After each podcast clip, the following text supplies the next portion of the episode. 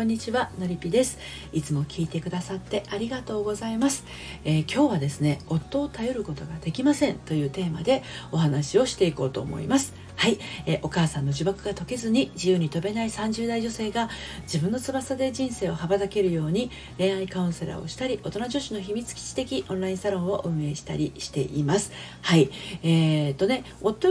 夫を頼ることができませんっていう方結構いらっしゃるんですけどあの最初に言ってしまいますとですね実はこういった悩みをお持ちの奥様というのは心の底ではね本当は旦那さんを頼りたいって思ってるわけなんですよ。本心では思ってるんですね。でもなぜか表面的には自分でやった方が早いし確実だと思ってることが多いんですね。はい。まあそういう発想があの生まれてくるっていうことは得てしてしっかり者タイプだったりするんですけれどはい、あの表面的にはねあの夫と助け合っていきたいとか夫に協力してほしいとか夫に甘えたいと思ってるとはおっしゃるんだけどね。でもどこかでこういう方って夫をコントロールしたいっていうね思いがね醸し出されたりするわけです。だから夫のすることにイライラしたりモヤモヤしたりしちゃうんだけど、まあ、そこにはある理由が潜んでいるということで今日もねあの解説をしていこうと思うんですがまた3つに分けてお話をしていきます。1つ目が夫を頼れない理由です。はい、2つ目が競争心と勝ち負けを捨ててです。で3つ目が甘えたいのに甘えられない本当の理由。はい。この3つに分けて今日お話をしていくんですがまず最初に夫を頼れない理由ですね。こちこちらについてお話をしていきます。あるサイトでですねこんなご相談がありました。あのこういう状況の方をあの見たり聞いたりするとあのこれ聞いてくださってる方はですねどんな気持ちになるかをちょっと自分に照らし合わせて聞いていただければと思うんですが、えー、状況はですね30代30代のまあもう臨月が近い妊婦さんですね。はい。でギリギリまでこの方は働いていて、えー、家事もこうやっていたということなんですね。である時ちょっと事情でね、えー、引っ越ししなければならなくなってであの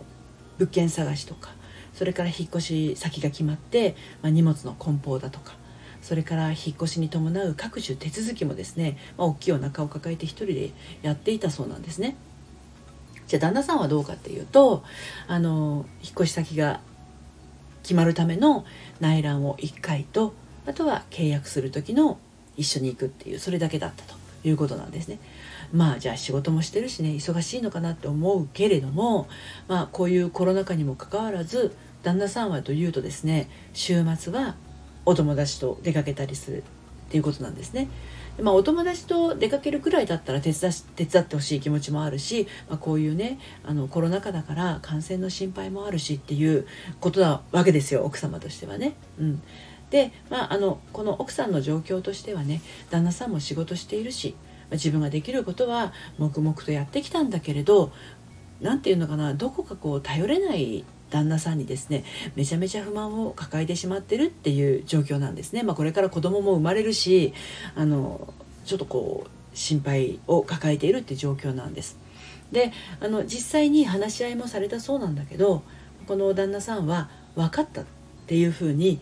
言ってくれるものの何も変化がないんだそうです。はいどうでしょうか？皆さんだったらどうしますか？でこの方のね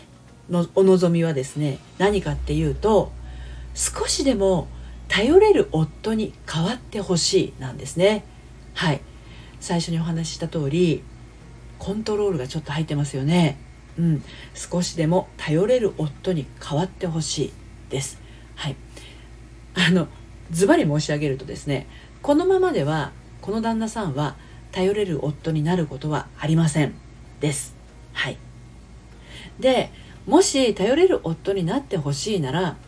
奥さんは今やってることをやめる方向で暮らす。っていうのが私は答えなんじゃないかなって思います。はいあなたはいかがでしょうか？じゃあ2つ目のね競争心と勝ち負けを捨ててっていうところに進んでいきますけれど心の中に競争心とか勝ち負けがあるかどうかは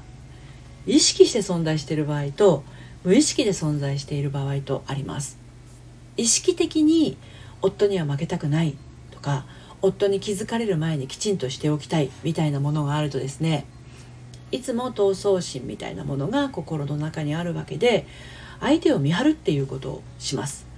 でその結果旦那さんへのダメ出しとか卑下する言葉だったりね例えば「何でわからないの?」とか「何で気づかないの?」とか、まあ、それを直接言わないまでも心の中で、えー、旦那さんに対して毒づいたりすることで自分のストレスを発散しようとするんですけど全然ストレスは消えてくれないんですよね。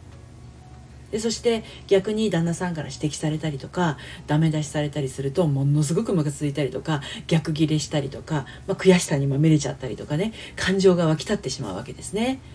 だからいつもどこかイライラして過ごしていますこれはあの意識して存在している場合ですねで一方無意識でこういった感情を持っている場合はあの自分じゃ意識してないわけだから自分じゃ分かんないんですよね。うん、で相手への要望としてこうやって上がってくるもののどこかでですね自分がやらなくちゃとか誰かに任せても誰もやってくれないっていう思いから全部自分でどうにかしようとしちゃうんですね。相手に委ねるとか相手に任せるとか相手にお願いするとかっていう選択肢を持ってないんです。であのこういうタイプの人っていうのはまあ、まさに打たれられない任せられないお願いしにくいっていう相手があてがわれちゃうんですよあてがわれるって言ったらちょっとねあれですけどうんで夫婦で助け合いながら頑張っていきたいってねこのあの相談サイトの妊婦さんは思ってるんだけど現実は全部自分でこなしてしまうタイプなんですね。であの結果として旦那さんの出番がないままあの妊娠も臨月を迎えようとしてます。でこの奥様はねあのこのまま出産したとして使えない夫のままじゃ本当困るでしょうからここは本当にどうにかしたいところだと思うんですよね。はい、で3つ目の、えー、甘えたいのに甘えられない本当の理由についてお話をしていこうと思うんですけど甘えたい頼りたいでも甘えられない頼れない。でそうおっしゃる奥様ってね本当多いんですけど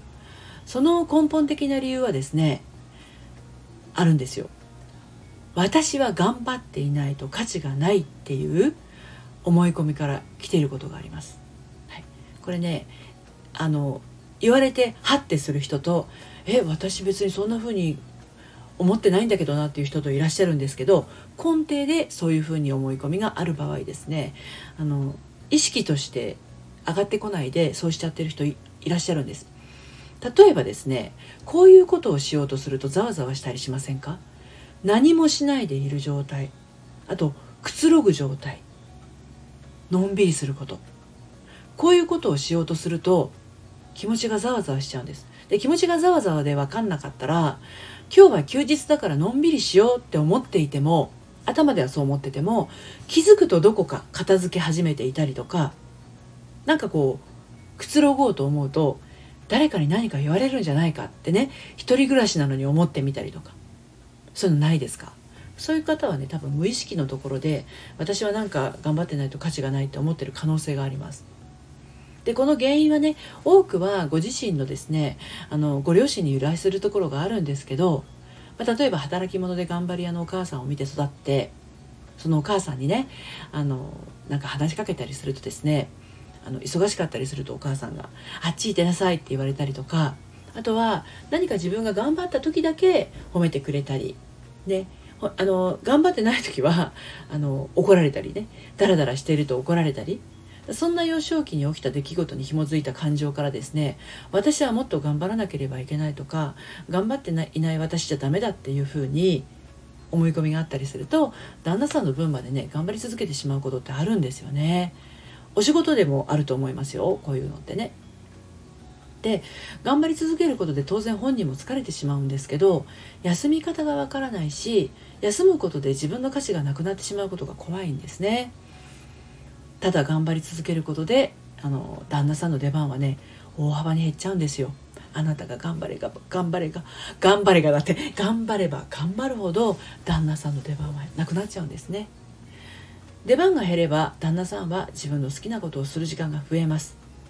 まあ、こんな風にからくりは意外と簡単なことだったりするんですね。